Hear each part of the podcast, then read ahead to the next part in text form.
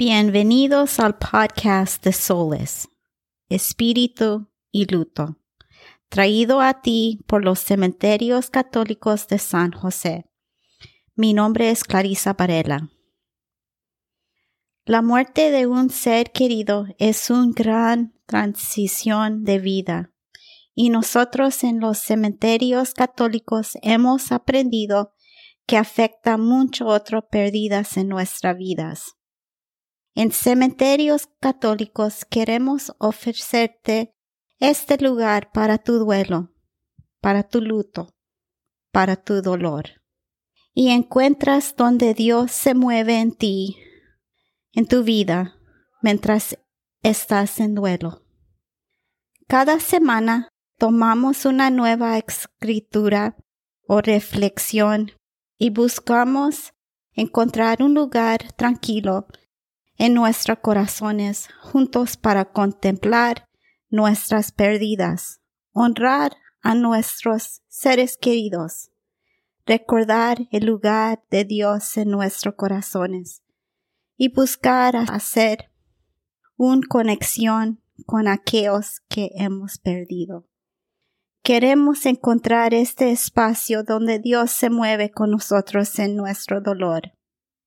El espacio donde el luto se transforme en consuelo, un lugar donde las lágrimas pueden fluir, porque es cuando abrimos nuestros corazones que nos damos cuenta de que hemos hecho un nuevo espacio para más amor, para más compasión y para más humanidad, y más espacio para Dios en nuestras vidas.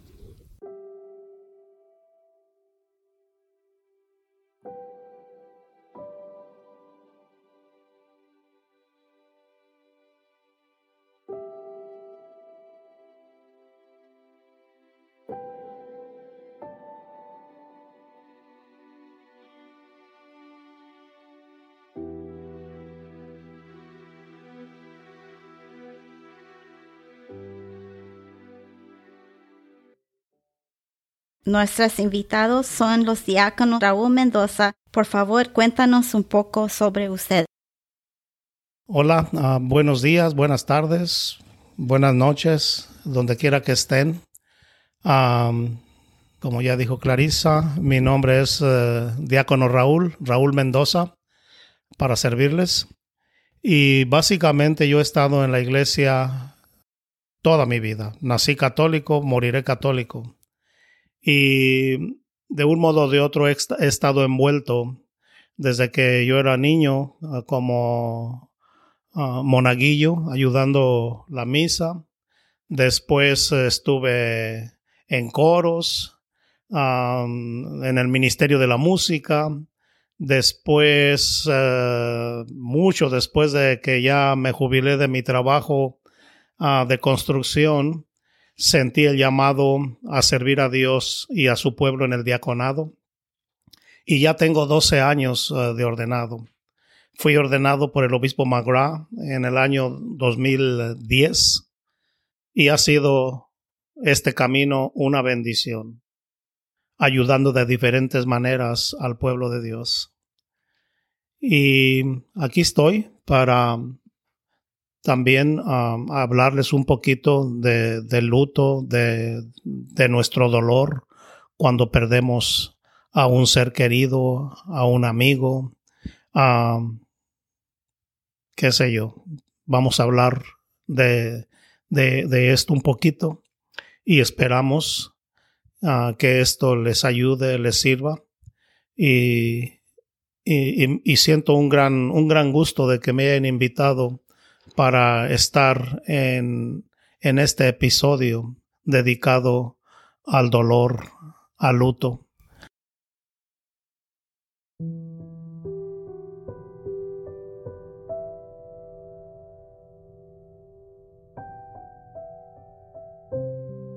Gracias. Vamos a empezar con la lectura del Salmo 23.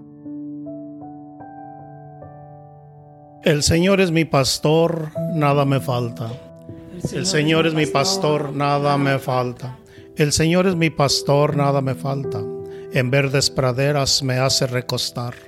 Me conduce hacia fuentes tranquilas y repara mis fuerzas. Me guía por el sendero justo, por el honor de su nombre. El Señor es mi pastor, nada me falta. Aunque camine por cañadas oscuras, nada temo, porque tú vas conmigo.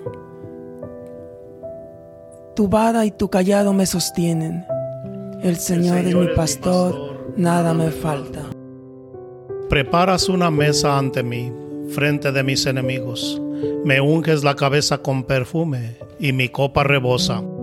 El Señor es mi pastor, nada me falta. Tu bondad y tu misericordia me acompañan todos los días de mi vida, y habitaré en la casa del Señor por años sin término.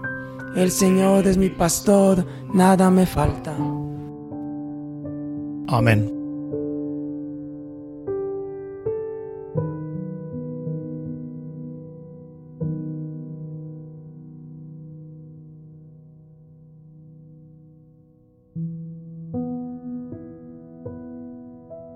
Vamos a hablar usando el mensaje "El luto no es siempre". Yo comenzaré.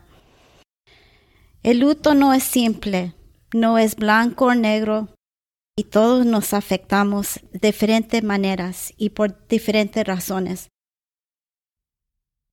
Yo voy a empezar con la plática.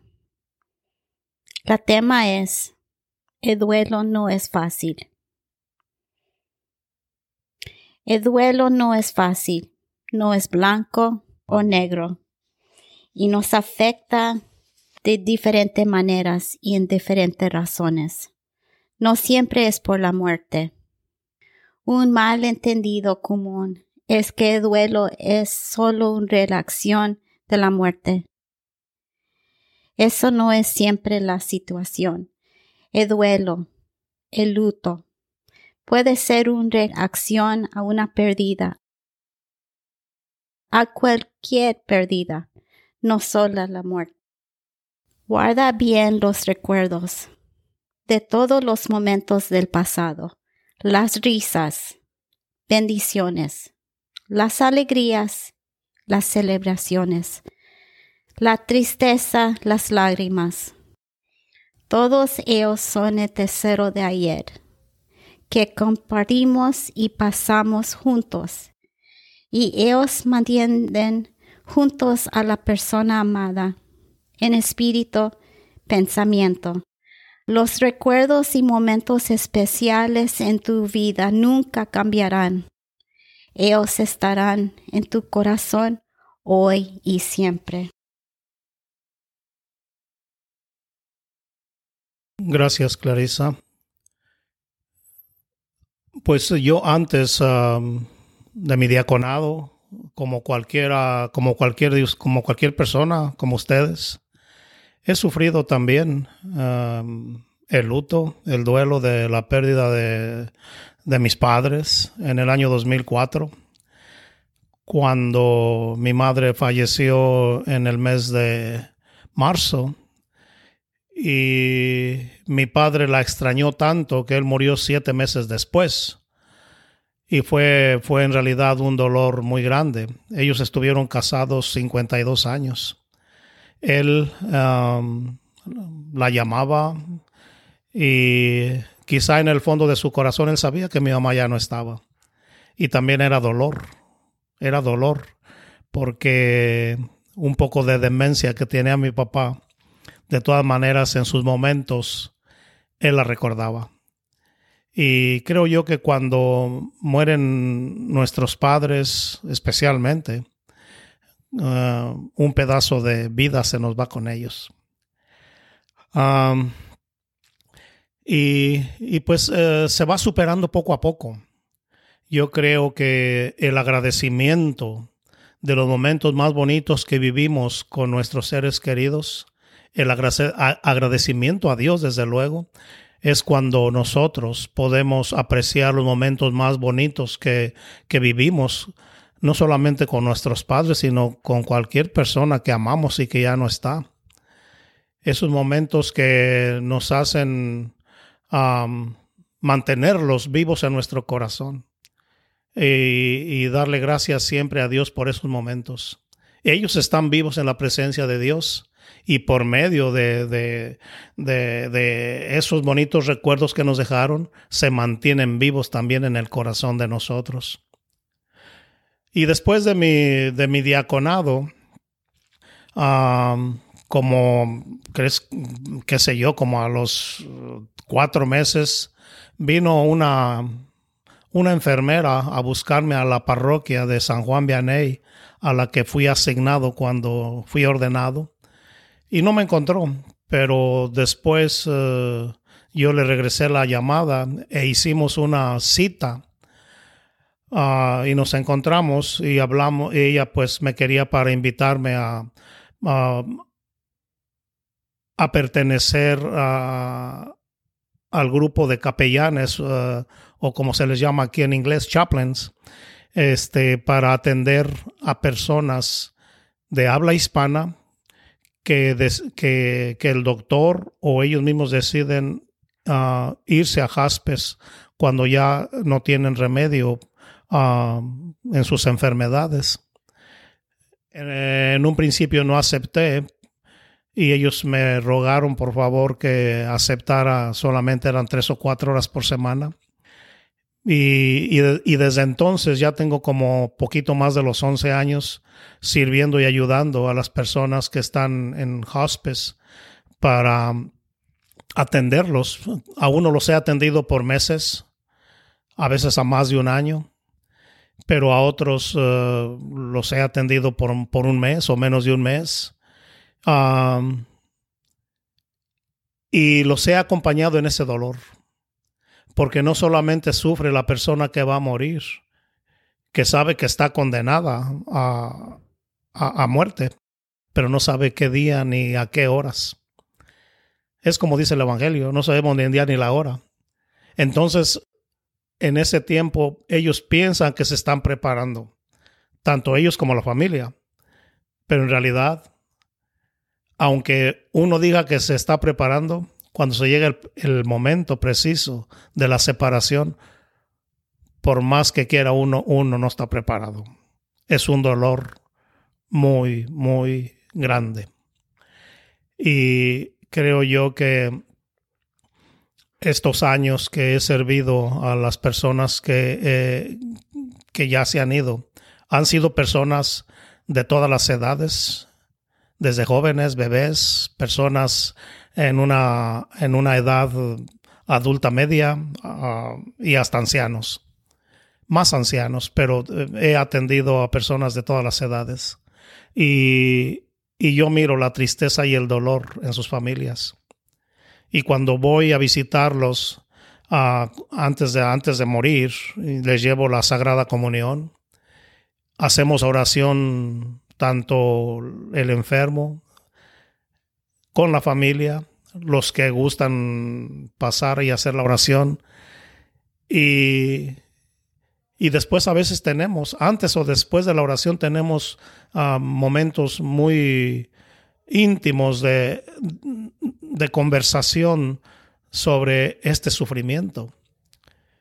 Y a veces yo les expongo la cruz de nuestro Señor Jesucristo, cómo Él la cargó hasta el final, y cómo la esperanza de cargar la cruz es la clave para la vida eterna. Porque sin cruz no hay luz, sin cruz no tenemos resurrección. Todos tenemos que cargar la cruz, creyentes y no creyentes, todos cargamos una cruz. Entonces, esa cruz se vuelve más pesada cuando la persona fallece. Y es cuando la familia ocupa de mucha ayuda. Muchas de estas personas siguen en el programa de Jaspers porque pues ahí se tiene también esta ayuda, este auxilio para quienes sufren.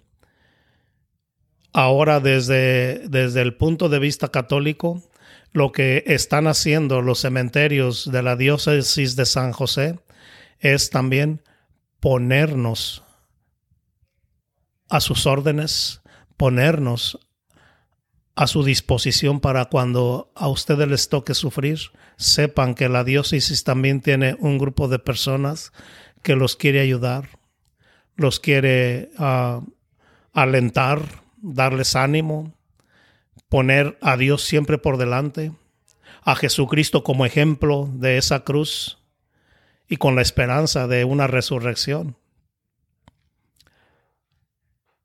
Muchas veces yo pongo el ejemplo, especialmente cuando padres o madres pierden a sus hijos o a sus hijas, pongo el ejemplo de la Virgen María. La Virgen María sabe mucho de la alegría, pero la Virgen María quizás sabe más del dolor, porque ella miró morir a su hijo en la cruz y no pudo hacer nada por él. Pero ella guardaba todo esto en su corazón y ella miró a su hijo un día resucitado. Y es lo que queremos, algún día resucitar todos. Pero es necesario pasar por la cruz. Nos da mucho miedo muchas veces pasar por esta cruz. Pero como dije hace un momentito, sin la cruz no llegaremos a la luz. En el sufrimiento nos acompañamos unos a otros.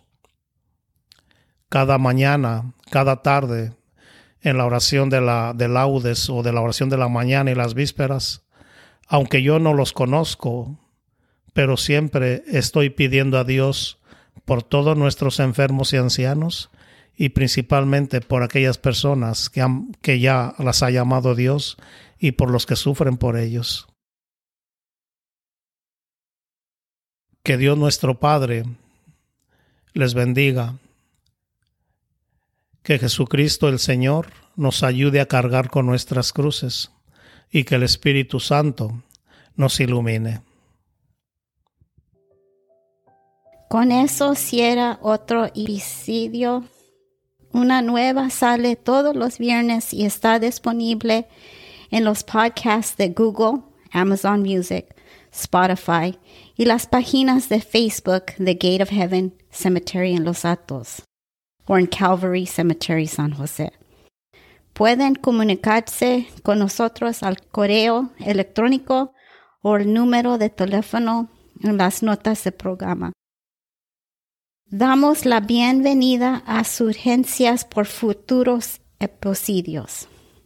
Manténganse a salvo. Sean amables contigo mismo.